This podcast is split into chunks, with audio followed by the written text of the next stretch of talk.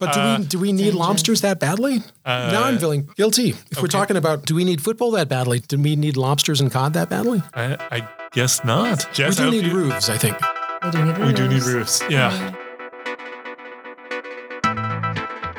Welcome once again to Free Associations from the Boston University School of Public Health, the Public Health and Medical Journal Club podcast. For anyone who's confused by the latest health study, I am by why clouds don't freeze. So apparently we have an answer to the question. Apparently we do. This so is for fantastic. Anyone who doesn't, didn't listen to the last episode, I brought up for the second time my obsession with the fact that I believe clouds should freeze because it's very cold up where the clouds is and clouds are made of water. And I do believe they do freeze. But, Jess, you apparently have an explanation as to why you believe in your fantasy world they don't freeze. Go ahead. This is totally out of my fantasy world. But I would like to just, you know, say thank you to my T A, Erica Tietzel, who is a M P H student here Thanks, at Erica. S P H. Thanks, Erica. Erica just emailed me this morning and said, hey, I wanted to say, you know, say hi, hope you're doing well. P S. I looked up why clouds don't freeze, and here's the answer. And then I did some additional research, and I think it's I think it's correct. And okay. I said, whoa.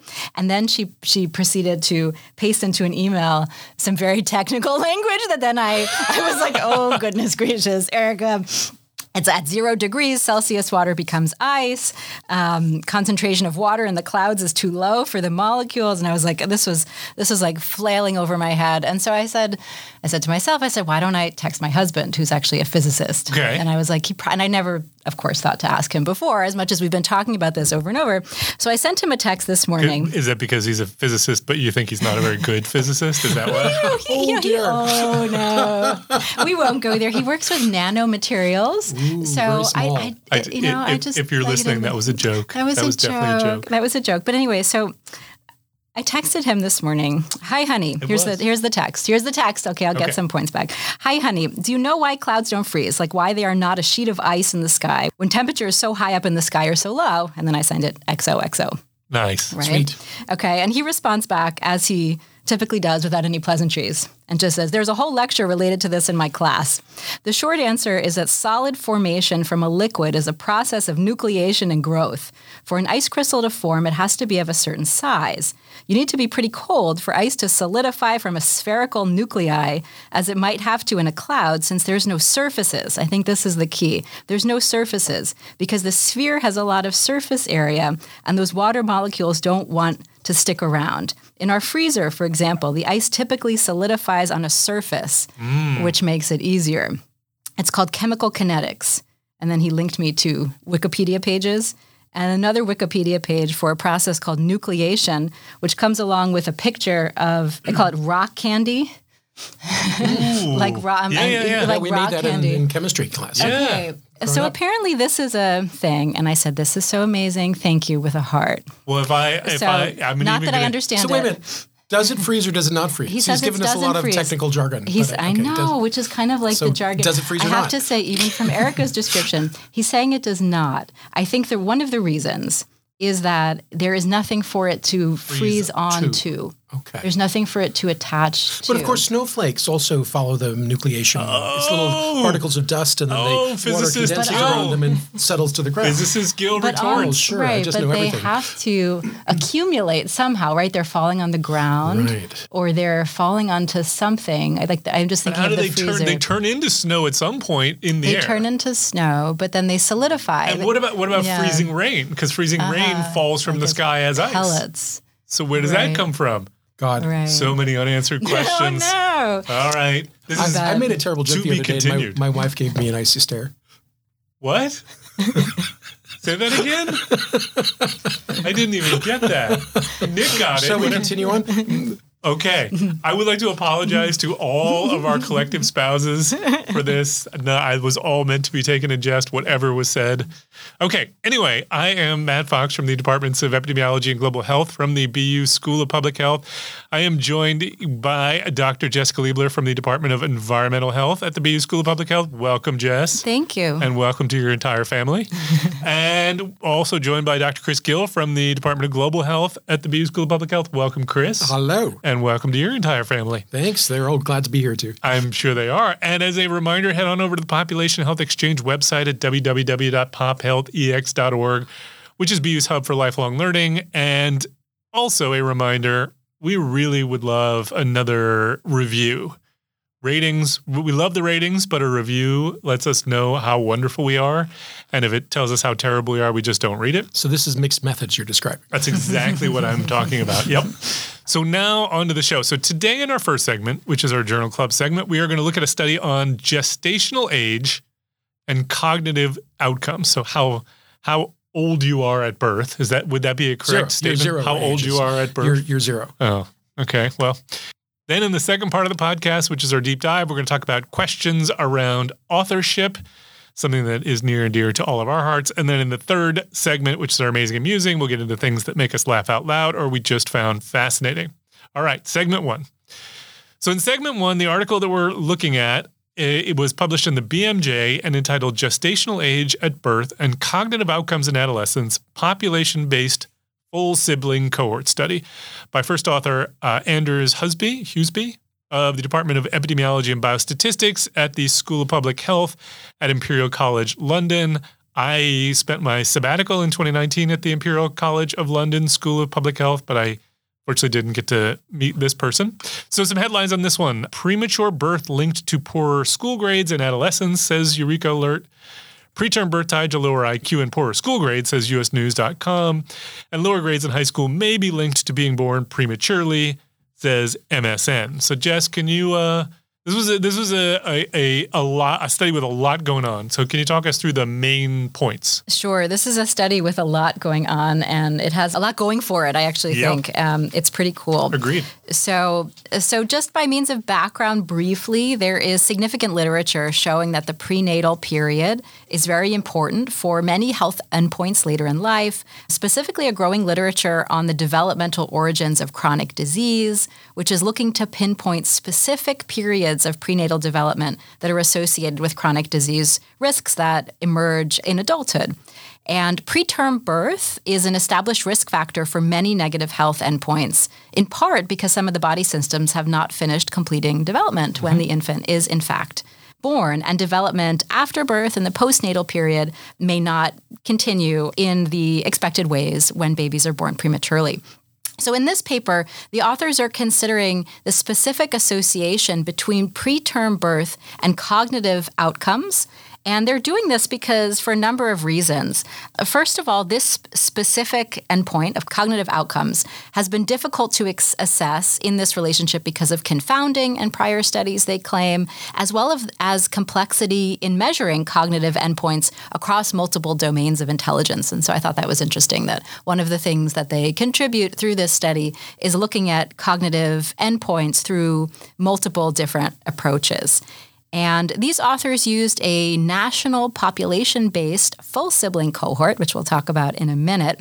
This was the design of their study. It was based in Denmark, which is probably one of the very few places in the world where such a study like this could actually be accomplished by linking all of these different kinds of data over such a long period of time. And so that was that was pretty awesome. And so they conducted this study in Denmark to improve on the ability to account for multiple confounders, plus a more nuanced ability to consider cognitive functioning. They used the Danish Civil Registry System, which in Denmark is a national system that links medical records, health records, and school records. And in this system, they screened for full sibling pairs, and I think sometimes it wasn't just pairs, there were multiple siblings yep. in the data, so not just pairs, but but uh, sibling groups, born between nineteen eighty-six and two thousand three using this retrospective cohort design.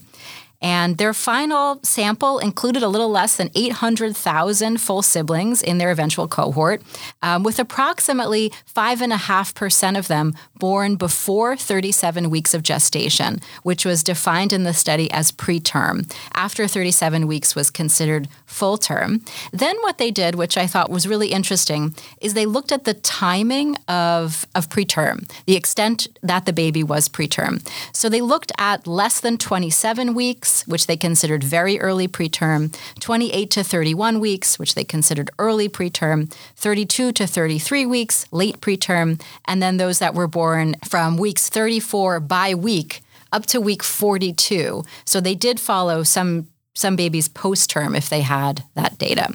They then looked at endpoints across three different metrics. The first two were scores that extended from a national school-wise standardized exam that students took at the end of their compulsory education in Denmark, um, which was taken by all children except for except for some, which we can also talk about in a minute. And this test, my understanding, is taken at the end of ninth grade, at the end of compulsory education in Denmark. And so they looked at mean grades in written language and math on this test. They also conducted a sub-study of a smaller group of full sibling males who took an I Q test at the age of eighteen as part of the mandatory military conscription process for Danish men. So they looked at these endpoints, written language and math, from the Danish standardized test, and then a subset of results from this I Q test of men at eighteen that was part of their conscription process. They ran many sensitivity analyses, including a notable one where they incorporated children in the study who did not take the school-based assessment and then imputed their scores. And they did this because of the assumption that students, that almost everyone took this standardized test at the end of ninth grade, and if they did not take it, it was mostly due to cognitive abilities. And so they were interested specifically in this group of children. They adjusted their models for sex, birth weight, birth malformations, parental age at birth, parental education, and the number of older siblings. And these were some of the confounders that they said that were not included, specifically maternal education, that had not been included in some of the prior assessments of the relationship between gestational age and cognitive outpoints. And then they compared adjusted Z-scores based on gestational age. And the use of the full sibling matching, which I thought was pretty cool, was was done to allow for adjustment of other unknown or unspecified family-level confounders. And they noted also that they reran their models with an approach of clustering, of covariates clustered at the family level instead of sibling matching, and that the overall findings were more or less the same. So what their findings indicated was that thirty-four weeks of gestation appeared to be this significant threshold of relevance across all three of the cognitive measures that they looked at.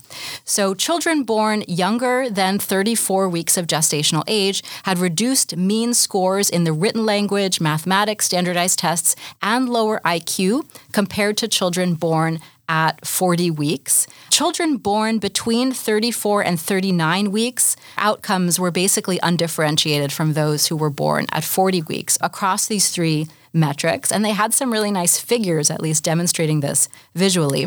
And they found a, a negative linear relationship with these measures starting in twenty-seven weeks, which was the, the youngest gestational age of the babies in their study, showing that there was a steady, almost a linear increase from twenty-seven weeks to thirty-four weeks, at which point these scores stabilized at a level equal to the babies who were full term. And the I Q points, which I think is the, the I Q scores, is probably the easiest to contextualize compared to the mean Z-scores for math and reading. They observed, the authors observed a reduction of I Q points um, of four point two points comparing babies born at twenty-seven weeks to full-term babies, and up to three point eight points in their next preterm period and two point four points between the thirty-two and thirty-three week marker, which they claimed was a more or less linear relationship. And in one of the many sensitivity and parallel analyses that they ran, the authors imputed cognitive scores for children who did not complete the Danish standardized school-based assessments, and they imputed the one percent lowest standardized grade according to birth year under the assumption that children who did not complete these assessments were cognitively unable to do so. And they found an even stronger relationship, indicating that potentially a disproportionate number of children scoring in those imputed low levels were preterm. Term. The authors conclude that cognitive outcomes in adolescence did not differ between those born between thirty-four and forty weeks of gestation, but that significant deficits did exist among infants born before thirty-four weeks. Yeah, great, yeah, great really cool. summary. Chris, there was a lot to like here. What what was your I, your take I, on this one? Totally agree with both of you. I thought this was this was such a cool paper. Cleverly uh, thought through. Yeah. If I could sort of harp on the, the the one sort of salient point, which they even mentioned in the title, which is this full sibling cohort thing. And I, I think, Jess, you probably have a more elegant way or Matt of explaining it than I do. But the, the the basic idea is that you've got a child, you know, child one in the family who is born prematurely. And then you select families who had a second sibling who was not born prematurely. And so now you have, by comparing the premature and the non-premature child in the same family, you've eliminated all the unmeasured confounding that might exist in that pair related to the household and the rearing and all these other factors that would be fiendishly difficult to, to identify or measure. But now you don't have to identify or measure them because you've adjusted for them all by putting them into these pairs. And I just thought that was brilliant, actually. It was a totally brilliant idea to do that. Yeah, I agree. I mean, I don't. I, w- I would quibble a little bit that they remove all the confounding because, of course, kids kids grow up in, in the same household. In slightly different have, ways. You know, different, different genetics, similar but not the same.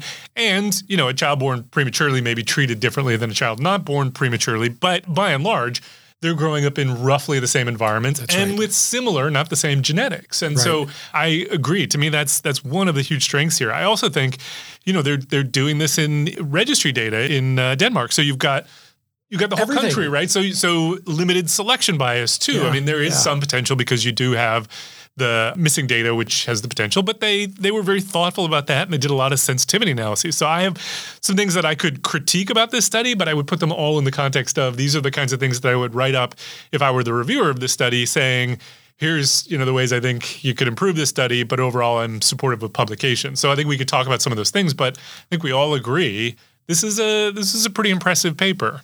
Yeah, no, I think one of the things, as I said, that was so impressive is that this couldn't be done in the United States to this level, for example, because of the lack of linkage of all these different types of yeah. records. The fact that you have an I D that then links you to health data and links you to birth outcome data and links to school data and then links to your military conscription. Amazing, right? Am- amazing. And the power of that for research, you know, being able to have all of these disparate data sets linked. Yeah. It was just tremendous. Well, so I was like blown away by that. Yeah. One other tiny little sort of methodologic pearl that I thought was nifty was their use of Z-scores mm-hmm. around the the exams. And this this sort of like hit hit me in a weak spot because some numbers of, of years ago, we had done a trial of a mobile continuing medical education intervention in Vietnamese H I V doctors.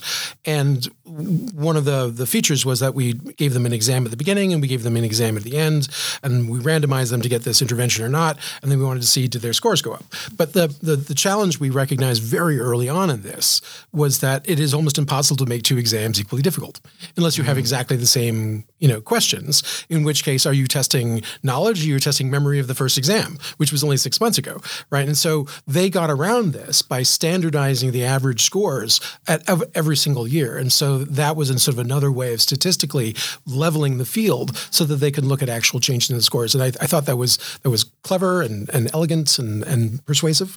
And they also did that around the centiles of some of the other outcomes to sort of normalize all of these so that they're comparing apples and apples.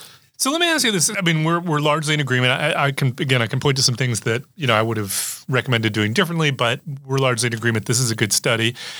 It's not a particularly surprising finding. No, that's right. True. So the question to me, and, and, and I say that not only because I, I suppose it's what I probably would have hypothesized, although I, I don't know that I would have said I know, you know, whether it's going to be a small effect or a big effect. So fair enough. I mean, there's still something to estimate. But there have also been prior studies, right? This was not the first study to ever do this. So I guess my question is, do you think this has ended up in the B M J, a pretty prestigious paper, because the methods were so good? In other words, it's not something we hadn't studied before. It's not something we didn't have have uh, a prior for. But this was the study maybe that really actually helped us hone in on what we think the size of the effects are because they did it well. Yeah, I think that's probably right, Matt. And and I'll, I'll come back to the biz, this business about sibling full sibling matching because that, that to me is the is the is the added sort of secret sauce on this paper that differentiates it from what it's before. Because similar analyses in the past could always be accused of having some bias or confounding based on household rearing patterns and how do you get around that? But by matching it within siblings within the same household, they have largely uh, countered that argument. And so now I think we're getting much closer to, uh, you know, the shape of the true relationship, which admittedly was not all that different from what they had reported before. But now we can sort of say, yes, we are confident that the results are due to gestational age, not because of some hidden factor related to rearing. I think one of the contributions of this paper is the thirty-four week threshold mm-hmm. that I think was really clear across all three of the endpoints that they measured. And I could see that being filtered into kind of clinical practice almost recognizing that that's the age at which cognitive deficit would happen if the baby is born before. So maybe that being a threshold, thinking, you know, about ways to preserve the pregnancy until after that point, for example. I thought that was an, it was an interesting, I was wondering, maybe this is a question for Chris. Which, which kind they of, do. Which the cli- they do. Right, yeah. yeah the, okay, the, the clinical relevance of this particular age. Yeah, compared I mean, to I, I thirty-three weeks or thirty-six weeks. Or, this is right. where I wish uh, uh, Julie Hurley was here. She's a colleague of ours who's a pediatrician who could probably something say something a little more sophisticated. But, but you know, they, it is very clear that the you know keeping the baby in as long as possible is is important in so many ways. Not just because the babies who are very premature are going to have premature lungs and are going to have struggle breathing, but because there are all sorts of additional sort of neurologic and cognitive issues associated with prematurity. I think just as I mentioned, it's interesting that they truncated the analysis to sort of lump all the less than twenty-seven week gestations together, mm-hmm. which is my guess is that the main reason was that at that point you're having very, very, very few of these events. And so it's hard to parse them and to, and to cut them further. But at this point, it's also gilding the lily because it's very obvious at that point that the kids who were twenty-seven weeks or, or below were so profoundly impaired on math and written and I Q tests. There was, you know, what what else are we going to learn from that other than it's going to continue to get worse? They did have some, they, they did exclude babies. I don't remember what the lower threshold was. Do you remember where they did exclude below some week for that, for that reason? Yeah, yeah. I don't, I don't know, but I, I was actually curious about this. So, you know, obviously neonatal and infant mortality is, is quite low in this setting, but amongst babies born less than twenty-seven weeks, I would think it would be relatively speaking high. Right. And so, this presumably, no, am I wrong about that, Chris? I'm not sure I understand your question. Just walk, walk it back for me. Wouldn't wouldn't being born very prematurely be associated with much higher mortality? Yes. It and is, therefore, yeah. there, there may to a certain extent be a survivor bias because at those youngest weeks of gestation, you know, it would be born prematurely, but then you have to survive mm-hmm. long enough to get to the testing. Right. I, there's nothing you could do about that as far as I could see. I mean, there may be some clever statistical approaches, but, but and they, I don't know that it's very large either. So I, I'm not trying to say that this is necessarily a huge problem, but it's something to think about. Yeah. And in, and in fact, it, it, it, you know, the authors did consider this because mm-hmm. one of the mm-hmm. sub-analyses they did, mm-hmm. which I th- again thought was quite clever, was to look at the cascade of, of clinical interventions or events that had occurred in these children's lives as a way of saying, you know, are can we explain it all based on gestational age, or is it all the things that happened after they were born that contribute to the this sort of intellectual impairment? And having adjusted for that, they still see that most of the effect is in fact explained by gestational age, not things that happen postpartum. Right. And they specifically looked at number of major hospitalizations under the idea that if kids are hospitalized a lot, they're missing a lot of school. And so that could be, that could be what's causing this association. And yeah, no, no, I, yeah. it was, it was, it was nicely done. Yeah. Yeah. I, one, the one sort of quibble was, and they don't totally do this, but I felt like they they probably put a little too much weight into statistical significance here, because I do think, you know, there there there is a pattern that is is very clear that becomes not detectably different the you know the the farther along you get in the development, but there does actually seem to be sort of a a pattern of, as you said, Jess, decreasing cognitive scores with decreasing weeks of gestation up to a point, and then it sort of flattens out. But it, it sort of seemed like they, at least in the abstract, if I remember correctly, focused on the significant, you know, the place where you could determine significance. And I, I would quibble with that a little and say, I think, you know, it is true that we can only find from a statistical standpoint where the inflection point is, but it, there appears to be some, you know, harm to being premature, but not severely premature. It also mm-hmm. still seems to have some, you know, some harm associated with not nearly as much as being very premature. Yep. That's right. Right. And I was interested too in terms of the meaningfulness aspect of the differences that they found in the math and writing right. scores. I think the I Q points are maybe more easy to easier to understand, and they were statistically significantly different, but it was unclear to me in the paper if that was at like a, a grade level difference or kind of what was the impact of that for the child and their family, that yeah. deficit. Yeah. So what what did you both make of the fact that the math scores were were disproportionately, you know, more severely impaired than the language scores? I, there's an, I, I didn't know what, what how to wrap my head around that. Yeah, I didn't either. I, I, I felt like that would be the kind of thing where if you understood better, you know, language and math development in children, you might have a, you know, it might make more sense to me. I, I just didn't have the tools to be able to parse that, but it is noticeable. I also I, I, I don't know anything about these Danish standardized tests, and I wondered too if knowing more about these tests would inform what it meant to score at different to score at different levels, or what the difference might be between the writing and the math. Yeah, yeah I don't know the answer to that. I, I did. The, the other question I wanted to ask was, uh, how do we interpret these results in light of what the two of you were discussing just a little bit ago, which is that this is a country where they are actually doing a lot to try and get those babies to, you know, stay in there. To, to, yeah, as long as possible. And so this is not a scenario in which we're analyzing data in which babies are just, you know, doing whatever and we just see what happens. This is in the context of already presumably a lot of intervention, a lot of intervention, I don't know what a lot of means, but but but a place where, you know, as much intervention as possible right. could be happening to try and preserve that, such that, you know, does the, I mean, do we interpret these results to mean that there's probably nothing more you could do, at least in, you know, today's day and age, to get these kids to higher gestational ages, and therefore really probably the main way that we interpret these findings is as a prediction measure. In other words, we identify that if you were born very prematurely, there may be knock-on effects in terms of your cognitive development, and therefore you may require early intervention. It's not that the message is, therefore, we are going to get these these kids to be longer gestational age because we probably can't do all that much more at this mm-hmm. point. I, I don't know that's true. I just sort of, that's where my mind goes to. Yeah, I mean, if I sort of compare this with the, the work we do in Zambia, where we, you know, follow infant cohorts and the, the rates of prematurity appear to be so much higher than what we encounter in the United States. And so, you know, the issue that we're describing here in Denmark, where, you know, presumably it's the Cadillac of prenatal care, uh, some of the best and the best and the best on the planet. And, you know, and their rates of extreme prematurity based on these data is very, very low. But, you know, nonetheless, there are a lot of babies being born in Denmark, and so uh, you know you can you can measure this effect, but the the implications of this are really, like, I'm thinking about, well, what about in global health, where the, the prematurity issue is is much more significant, yeah. and what does that add up to on a continental level in terms of all these children who are surviving and going on and having, you know, damaged brains for the rest of their lives? Uh, it's, it's kind of a you know it's an it's a terrifying thought, to be honest. So, absolutely, absolutely. But but so I guess then my question would be, can we interpret this solely as the effect of prematurity, or do we think this is the effect of prematurity plus any interventions that were were designed to try and prevent the prematurity?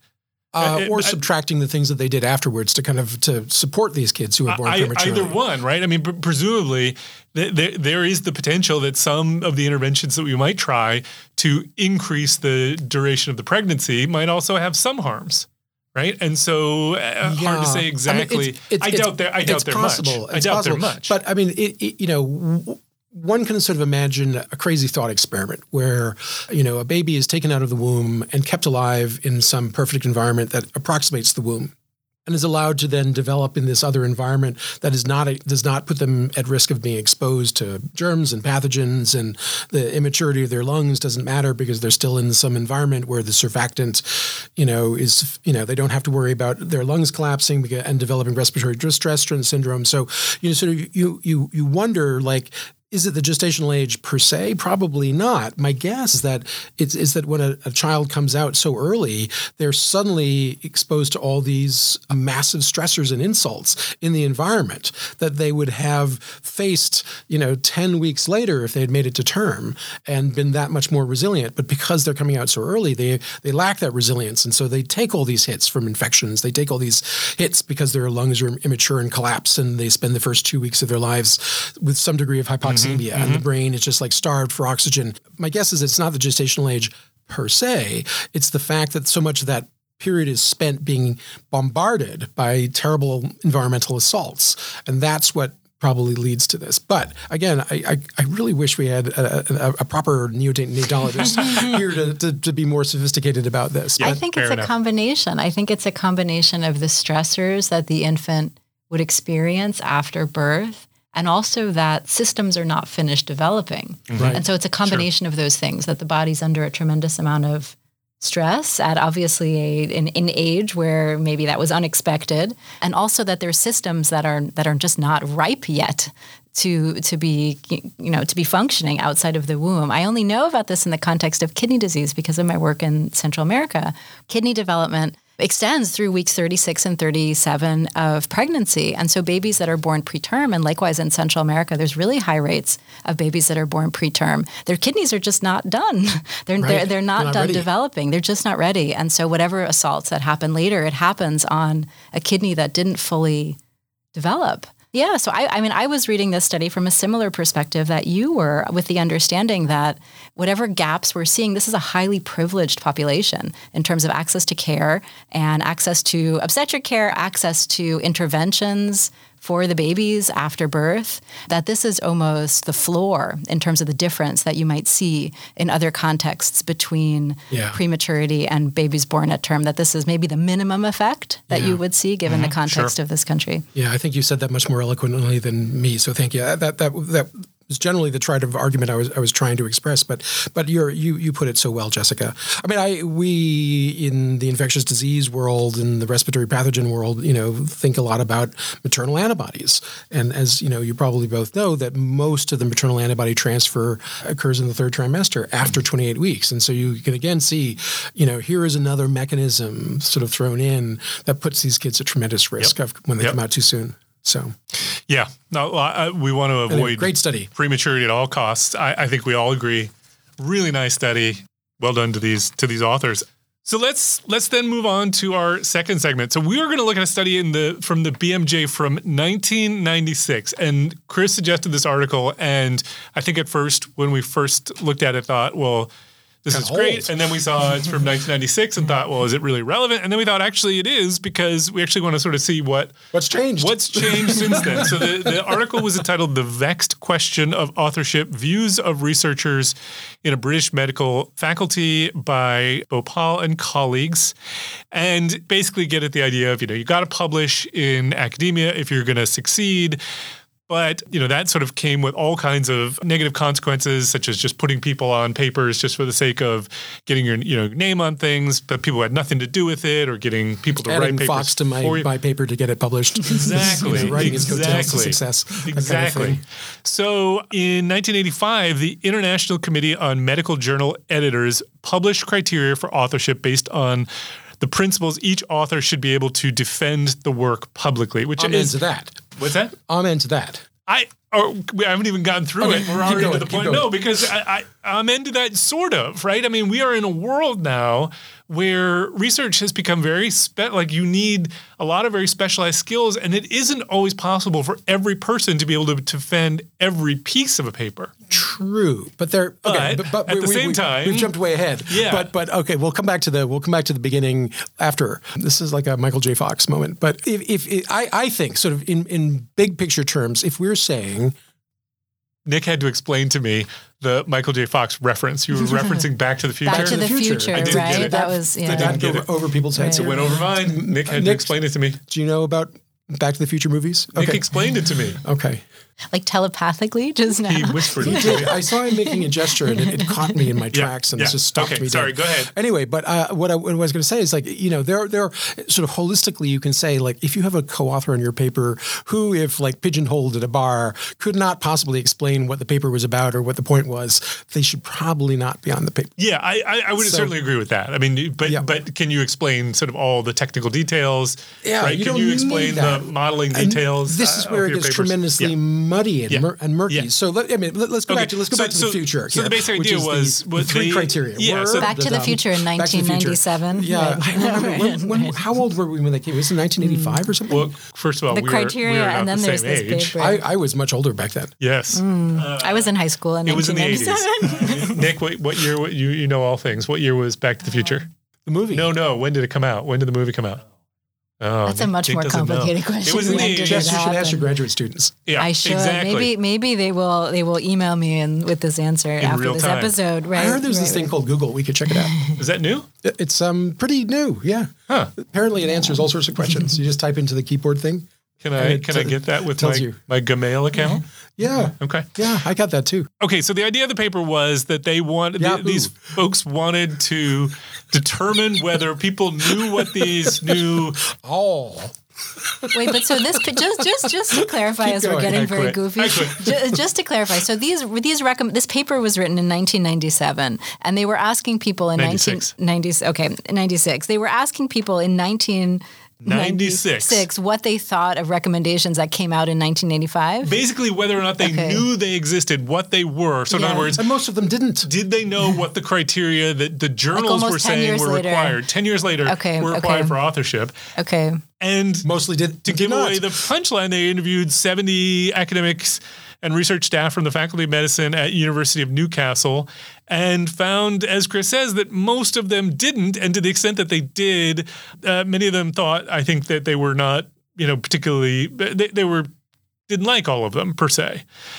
And so I guess the question is, do you think this still holds true today? In other words, have we gotten better at getting the message to people as to what the criteria for authorship are? And then assuming that they know, which I'm I'm not assuming, but if they do, do they follow them? Yes, no, yes. No. Yes, they... N- Maybe. No. I don't think so. My recent experience is they don't know. And people they don't, don't know. And if they know, they don't follow them. And if they well, know, they don't follow them. People have different criteria. I mean, I think... Even among faculty or even among collaborators I've worked with, I think people have different criteria for what constitutes authorship, and yeah. everyone kind of has their own set of rules. And and it's hard because research is really complicated now. I mean, any given project has people in the laboratory, has people in the field, has statisticians, has, you know, the E P I people with study design, has a number of students and staff data people. Data collectors. Data, data enterers, interviewers. interviewers and, yep. And so, database developers. Right. And so it's really difficult sometimes to constitute what authorship is, and then also difficult to expect that every one of those folks who is an author would know everything. Every element of the study. Yeah, I, I think there's. Yeah. N- we're never going to get to the point at which everybody could know every element and be able to defend every element. But I would agree with your general point, Chris. Everybody who's listed on the paper should be able to defend the general concept of the paper. If you if you if you can't even say what the paper was about and you know why basic decisions were made, it, it's hard to say that you are at the level of being able to be an author. But there are also cases where it's it's you know it's it's not always clear. Like so, if if somebody has painstakingly developed a novel database that they then allow you to use for your research, but that's all their contribution. I mean, they'll read the manuscript and edit it, but they don't really contribute intellectually in any way. They're not framing the hypothesis to the or question, the plan or... the analysis, any of those things. Does that person deserve to be, I mean, is do we are, are do we acknowledge the contribution of the novel data sets? Right, I'm not talking about you know mm-hmm. just sort of putting somebody on because they could they could get access to a bunch of data. I'm saying they you know linked together, they you know, curated novel data, the data, they curated it, they cleaned it, right. all those things that would make it novel. Do right. they deserve to be on it? Maybe, but it it's a, it's a It's definitely in the gray zone there. I would agree. I, I would agree. I'm not see, sure. I, I feel like if the research couldn't happen without that contribution, if you couldn't have done the study without that data set, then I would say yes. So the research, I would say, couldn't happen without the data collectors. Should the data collectors be on there? Maybe.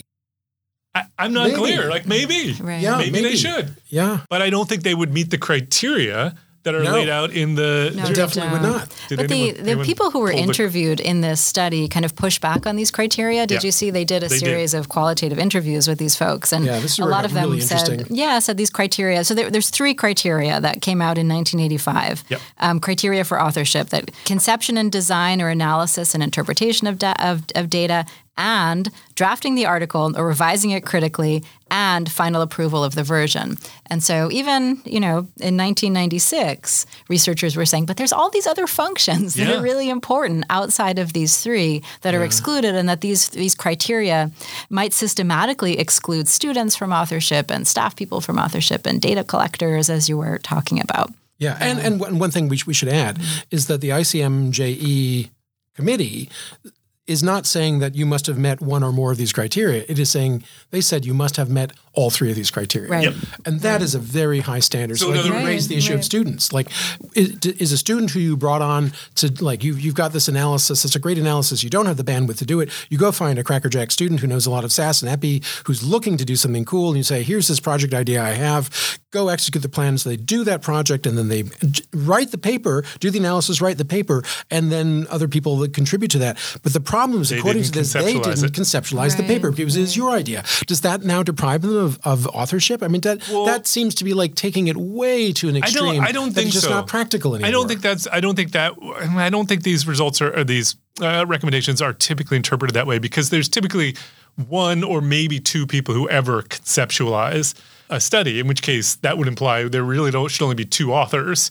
Right. And, and I, I think we we've all agree, we would all agree that that is Too in our much. field untenable. Yeah. Um, and then you see these papers like these genome-wide, you know, association studies that people a pull together, authors, and you literally. get just pages and pages of authors, and and or the global right. burden of disease studies where you just get all these authors. Did every one of them conceptualize it? No. So I, I don't think they're interpreted quite that way, but I see why you're saying that, and, and it does, it does kind seem of to be a very high bar. Basically say that the entire field has agreed to ignore these criteria because we really, literally, do not pay attention to them anymore, and we feel like if we had tried to do so, we would feel very awkward about it and bad and guilty and feel like we were cheating our colleagues by doing so. If you know, to be so pure in this just seems to be, you know, almost farcical to me. So why? So okay, so. Then, then let's back up. Why were these criteria put in place, and were they put in place for the right for good reasons? I mean, at the time, they probably were, because I mean, it, have we gotten to the point where we would say we'd reevaluate things and say, you know, data collectors are just as important to the completion of the work as the the P I? I mean, in terms of, you know, being able to accomplish this, their names should be on this paper, even if they are not at the level at which they could they could completely explain what was done. I I, I don't know. I, I feel like these criteria were put – it's interesting. So these were criteria that were also put in place for medical journals, and we could discuss if we think public health research is different or epidemiologic research is different in any meaningful ways or not. But it seems like these were put in place to deal with bloat, that as it became more and more important to have lots of publications, you could say, okay, I'm putting out a paper. I'm just going to put on all my friends as co-authors and all the people in my department and my department chair, and, you know, we'll just have fifty authors, and, and that's fine. And, and then everyone happy. everyone's happy. Everyone gets a new publication on their C V. So it was kind of to deal with that yeah. bloat, you know, that kind of bloat in the authorship. But then the the flip side is exclusion, which is, I think, where we were maybe before the bloat, where the papers were more likely to have one or two authors. They were typically all men, and anyone who was involved in the research in any way downstream from the conceptualization was not an author.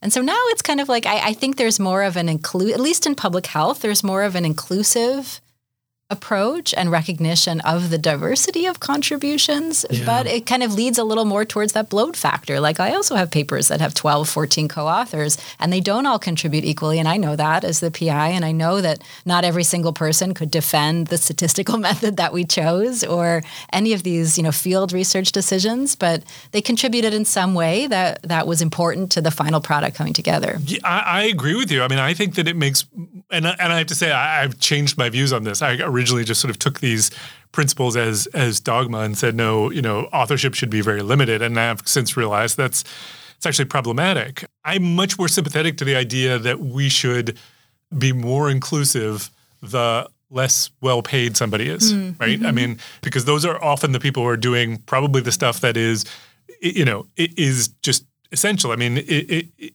you know, we don't get the data without data collectors. When you get to the higher levels of pay, then you are probably in the situation where you're including people just for the sake of including them, because those are the people who probably have the expertise to be able to take full responsibility for all of it, but don't, because they're just they don't really know what what is going on in this paper. They were just put on there, and there I have I would have a problem with that. So it's mm-hmm. sort of I have a problem with it at both ends, and I don't I don't know what to what to make of that. But you know there are there are. places where, you know, the you, you put the department chair on your paper, whether they had anything to do with the work or not. I mean, that just seems to me absurd. So I wouldn't want to support that. Not, not. I'm not opposed to including department chairs in your research. I'm just saying you don't put do them on there. Just for their yeah, you don't put right. them on there just because they were your department chair. So I, I'm. I, I want to be probably a little bit more exclusive at that end, but on the other end, I want to be more inclusive. So yeah. yeah. I mean, I, I have. Oh, I'm curious if you, if you, if either of you, my guess is probably yes, have found yourself feeling rather uncomfortable about the inclusion or potentially exclusion of, of individuals as you're sort of wrestling with these these issues. I know I have recently, in fact. Absolutely. Yeah. Oh, yeah. I mean, I think this comes up all the time. Uh, yeah, and you know, we're working on a study now, and we wrote a, a protocol paper. It's it's for a trial, so there's a lot of people involved, and you know, we've had people who have come in, made really important contributions to the study in terms of it being able to actually function and get off the ground. And these are people who may be, you know, at the study coordinator level at the moment, but have aspirations to build a career in academia. It's of value to them to be on a paper, and they've had strong contributions, but then they move on. Do we just say, oh, well, you know, you weren't there when the the data came in, so your contributions are not going to be acknowledged? I, I don't want to do that. It's an interesting question, too, of whether or not you as a researcher advocate for your own authorship at all. You know, I feel like I've had this situation where I have felt like I should be included because of mm-hmm. contributions, mm-hmm. especially on the intellectual side to the conceptualization of the project. And and I typically don't advocate, you know, and, and someone, and either I'm not around by the time an analysis, you know, whatever, because I'm doing something different, or I see it with students too, or with program coordinators. And the question is like, and I never know how to approach someone and say, hey, remember me? Like I, yeah, without sounding obnoxious. Yeah, I think there's a bigger problem there that you were put in that position to begin with, right? That that the person who used your intellectual labor didn't acknowledge it, and you had to go and ask for it is the real problem. Yes. Well, there. this happens, I think this happens frequently to junior researchers, that you're involved Does in it? early conversations. This happens, this has happened to me many times, where you're involved in early research conversations, and then you are subbed out for someone senior in the actualization of the project. Mm. Okay. And, okay. Right. And I think there's no claim to authorship in that circumstance, but I think As a, I think as a junior researcher, there is a jockeying for your role in a project at times.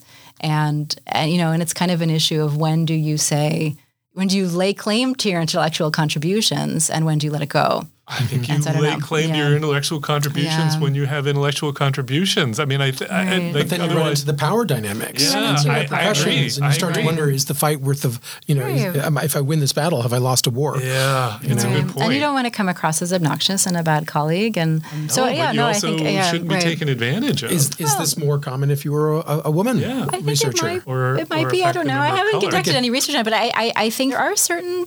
You know, these these are kind of big issues for junior people if you're included yeah. or not included on a research paper, especially larger scale ones. And it's not always clear what to do if yeah. you're, you know, if you're in that group and you don't know exactly what your role is. So somebody who won't, I won't name them on this podcast, mm-hmm. has said to me, has reminded me many times that, you know, authorship, but credit more generally, not specifically authorship, is something that is not diminished the more people claim it. Right, so the there is no harm to I like that including being more inclusive again within the limits of what is within actual some boundaries within what yeah. is actually a contribution, but that what is the harm to allowing more people who actually contributed to be listed as contributors? I you don't agree with that. It doesn't reduce your you know your ability to also claim the work. I, I, it just seems to me. Yeah. You know, being a good citizen would, would mandate that. I hope I hope I have actually done what I'm saying here. I know there were times in early in my career when I didn't feel this way, and I know I wouldn't have. But I hope that since then, you know, it isn't a case where this is what I'm saying, but when it actually comes around to it, I don't even think about somebody who maybe had a contribution early and I just, did, you know, moved on and didn't think about it. I suppose that is entirely possible, but I would hope that I wouldn't leave somebody off just because it was sort of like, eh, well, let's just move on. I don't know. I think I think also part of it is that the acknowledgments component of a paper really has no meaning. As I don't even I don't even do them because right. I, I often feel like they are more for us to to say thank you to somebody who's never going to read this. I mean, that, right, like right, we, right. we often will thank the participants, right? Where they obviously can't be mm-hmm. authors, and that seems appropriate. But at the same time, like thanking specific people, I, I don't know. I also worry sometimes that people like thank somebody to get their name into the acknowledgements to say they, you know, they sort of gave us feedback kind of thing, so that it, it gives it a bit more, oh, this paper's kind of already really been peer-reviewed mm-hmm. by such and oh, such gosh. an important person. I That's, see, that I is see. very self-serving, yeah. isn't it? I yeah, I do that. worry that – I'm not saying people do that. I'm saying I worry that it I will come off that. that way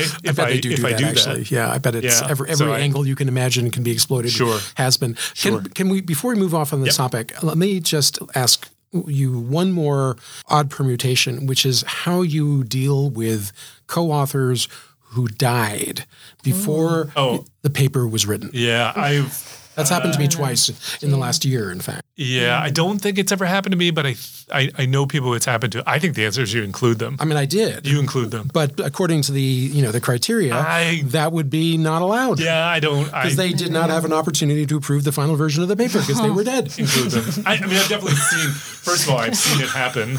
I, I've seen lots of cases. Not lots of. I've seen cases. In fact, I saw one just the other day.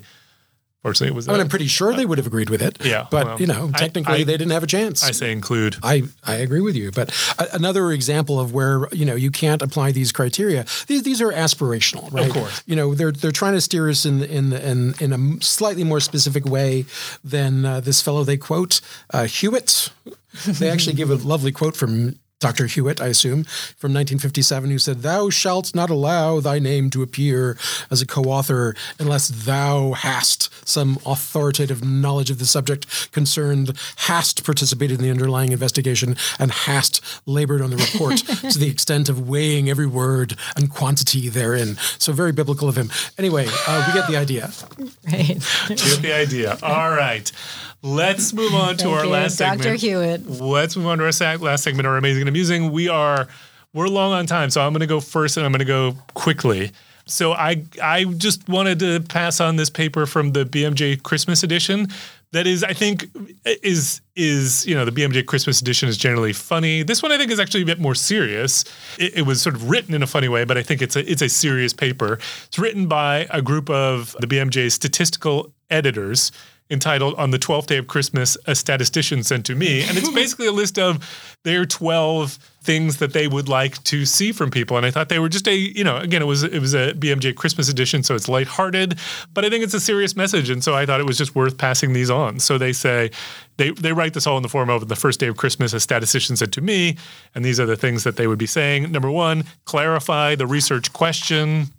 Number two, focus on estimates, confidence intervals, and clinical relevance. After my own heart. Don't focus on statistical significance. Carefully account for missing data. Yep. Do not dichotomize continuous variables. Mm-hmm.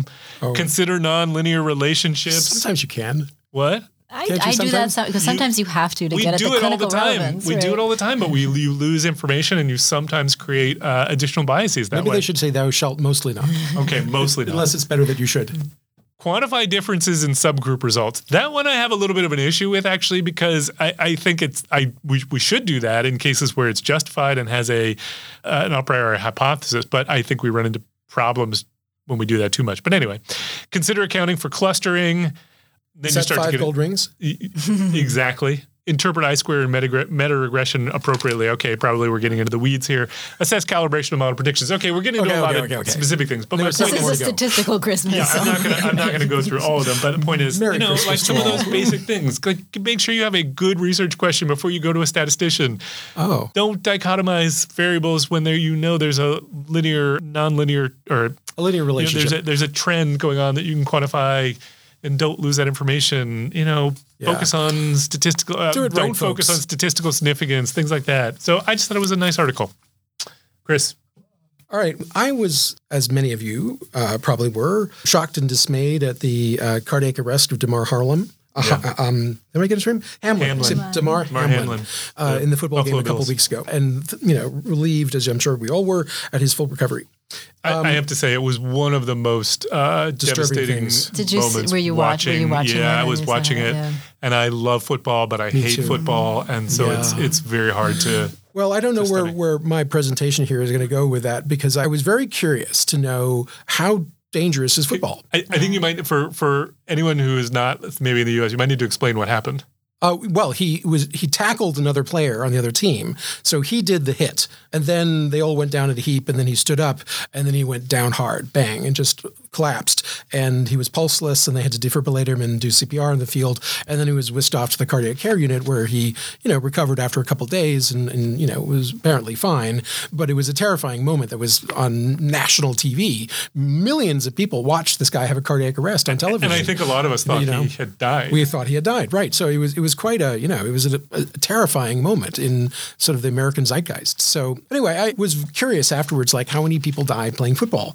And uh, I stumbled across a report, didn't stumble, I looked for it and found it, called the Annual Survey of Football Injury Research, which goes all back to nineteen thirty-one and tabulates all the deaths that occur at different levels of play, like middle school, high school, college, and pro ball, all the way back to nineteen thirty-one. And it's a very interesting uh, read, but it led me to a slightly different place. But but before I do, I, I just wanted to, to highlight a couple of the statistics that I thought were really shocking, which is that since nineteen sixty-six, nineteen sixty-six, there have been three hundred sixty-two deaths in middle and high school football, but in pro ball, seven.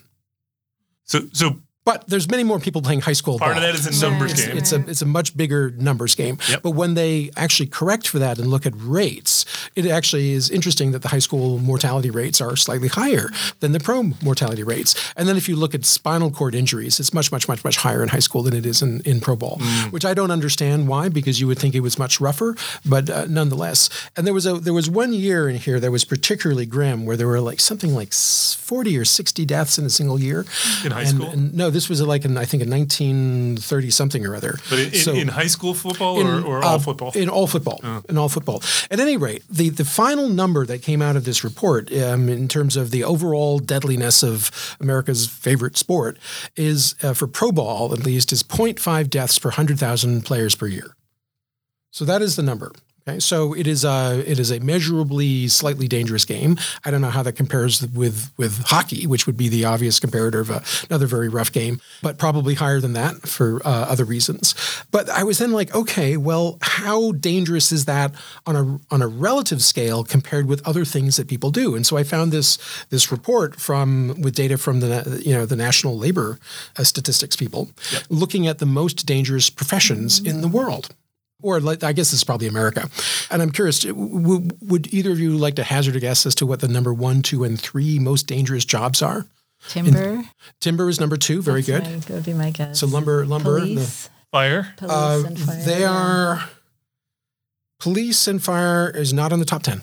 Construction. Construction, and specifically, what kind of construction? What kind of job in construction is the worst of all? Oh. Climbing high on things. Yes, roofers. Yeah, roofers. Okay. Roofers. That is number three on the list. Roofers. Falling off wow. roofs would be the obvious reason why yeah. they die. And then the number one most dangerous Farmers. job of all is fishing. Oh, fishing. And yeah. including like you know, oh, America's Dangerous sure. Captain and right, the crabs right, fishing. Right. So now, you know, remember that the uh, the the death rate for football was zero point five per one hundred thousand players per year. Anyone want to guess what the mortality statistics are for fishers? So it's zero point five per one hundred thousand for football. I'm going to go with three per one hundred thousand. Three, so about ten times higher. I'm going to go even higher, like thirty. thirty, okay. The actual number is about one hundred forty. Per one hundred thousand. Per one hundred thousand. Wow, so yeah. two hundred fifty times higher risk of dying wow, if yeah. you are a fisherman than a football player. And I don't think they get paid as well. No. Now you could say, and not to be about, flippant about it. I mean, fishing is, is, you know, people need fish. It's a, you know, it's sort of a necessary job, and football is for pleasure. So why accept any risk? But on a, on a, and I was actually stunned at how yeah. uh, comparatively safe football was. What, what about being a lobsterman? Well, uh, yeah. Oh, yeah. And, and you want to know the numbers for roofing? Uh, so loggers uh, in the you know timber industry is about ninety, and for roofers is about fifty. Wow. So, wow. Fifth, so, so five hundred times higher than for football players is yeah. ro- roofing. Roofing. Yeah. Wow. In fact, did I get the math wrong? one hundred forty-five times uh, divided by uh, zero point five is, is is two hundred fifty. So for roofers, it would be about um, one hundred times higher. Oh, boy. Well, mm-hmm. and then definitely not. Wow. wow. Anyway, the, the numbers kind of. Not going on my yeah, roof. Not your yeah, I'm second career as a roofer. Summer job for now, college students, right. roofer should not be, or yeah. fisher, not on yeah. the list. Yeah, fair enough. Okay. Well, but do we do we need lobsters that badly? Uh, now I'm feeling guilty. If okay. we're talking about, do we need football that badly? Do we need lobsters and cod that badly? I, I guess not. It is. I mean, it is true though that when people die in other professions, it doesn't cause a national conversation about it's the true. risk in that Absolutely field. Absolutely true. Right? Yeah. We do need roofs, I think. We do need roofs. We do need roofs. Yeah. yeah. Jess, I hope you have something uplifting to end on. That was so jolly. Sorry. I, do, I do. And it's it's interesting. This is actually my favorite paper that I have read in a very long time. And it's from P N A S. And it was just published in the last couple of weeks.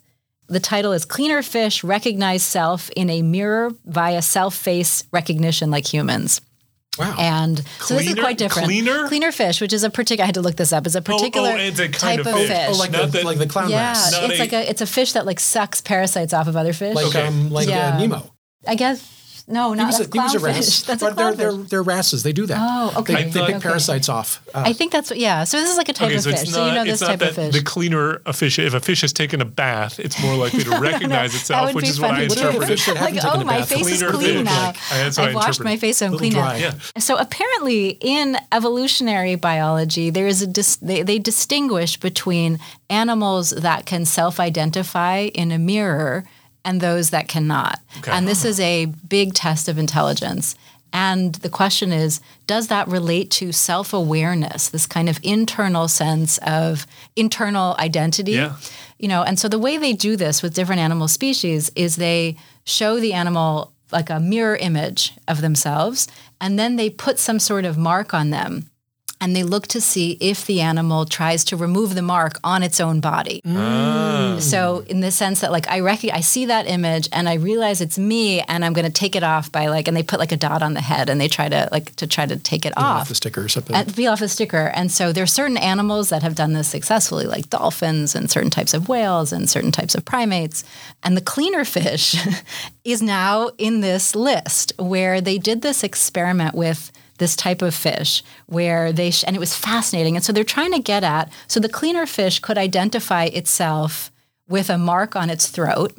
And so what they did is they show, you have to initiate the awareness in animals that obviously don't have access to a mirror to kind of show, okay, this is Fair you. Enough.